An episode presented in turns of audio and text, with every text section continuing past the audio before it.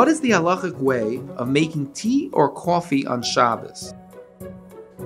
So the first thing that we have to realize is usually when we're making the when we're what we're using on Shabbos to make the coffee and tea is we're using something which is keeping the hot water hot, which is usually an urn or the like, which the way urns work is they as soon as the water cools off below a certain temperature, then the urn automatically switches on and begins to cook the rest of the water.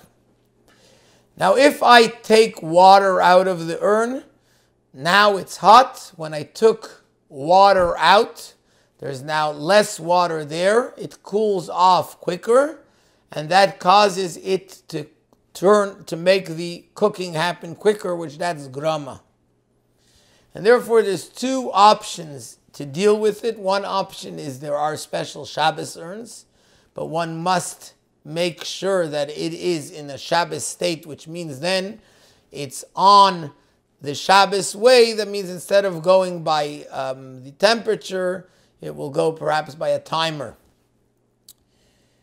There's a second way if I'm using a usual urn, a regular urn. So regular urns, there's two states that it can be in. Can be in a state of boiling while it's boiling. That usually in most urns a red light will go on then, meaning don't take from it because it's now boiling. Actually on Shabbos, that's a time I can take from it because since it's already boiling, I'm not causing it to start boiling by taking. When it's in a state of just keeping it warm, by my taking water, I could be causing grama that it should now begin to cook. So one has to be careful and ask perhaps someone who knows how the urns work or a rabbi just to make sure when you're taking the water. The next issue is bishul cooking, which means whether it's the tea or the coffee or the sugar, the issue of cooking it. Now, regarding cooking, the halacha is the following. There's what's called kli rishon. Kli rishon means the actual pot of water that was on the fire. That's the first keli, the first um, vessel, the first container, the one that sat on the fire. That retains the heat from the fire even when it's taken off the fire. The next thing is called klisheni. Klisheni is when one pours from the original container that was on the fire into another container, which is now, since it went into another container, it cools it off a little bit.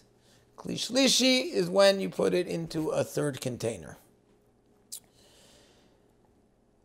regarding taking from an urn what's called kli and kli sheni, the general accepted way, and although because the issue is that when it's in the urn, it's actually uh, boiling in the urn itself, but the general accepted and the, is that the urn itself is called the kli rishon.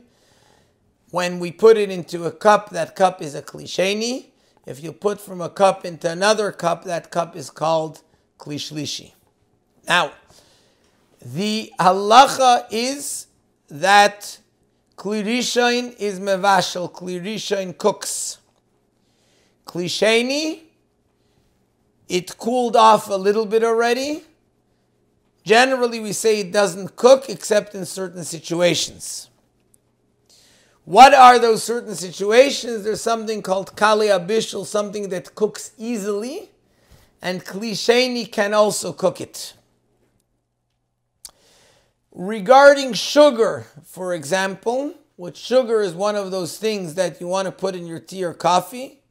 Regarding sugar, there's different opinions, but the Alter Rebbe brings an opinion to be machmir, to be more stringent, and to regard it as kalei habishul, as something which cooks easily, and therefore which one should not put even in a klisheni. Regarding the tea and the coffee, now, if something was a tavlin, tavlin means a spice. With regards to a spice, you're not looking to cook the spice, you're looking for the spice to give flavor to the food. So over there, we say it can go in a klisheni, in a general way. But regarding the coffee and the tea, you're looking actually to cook them.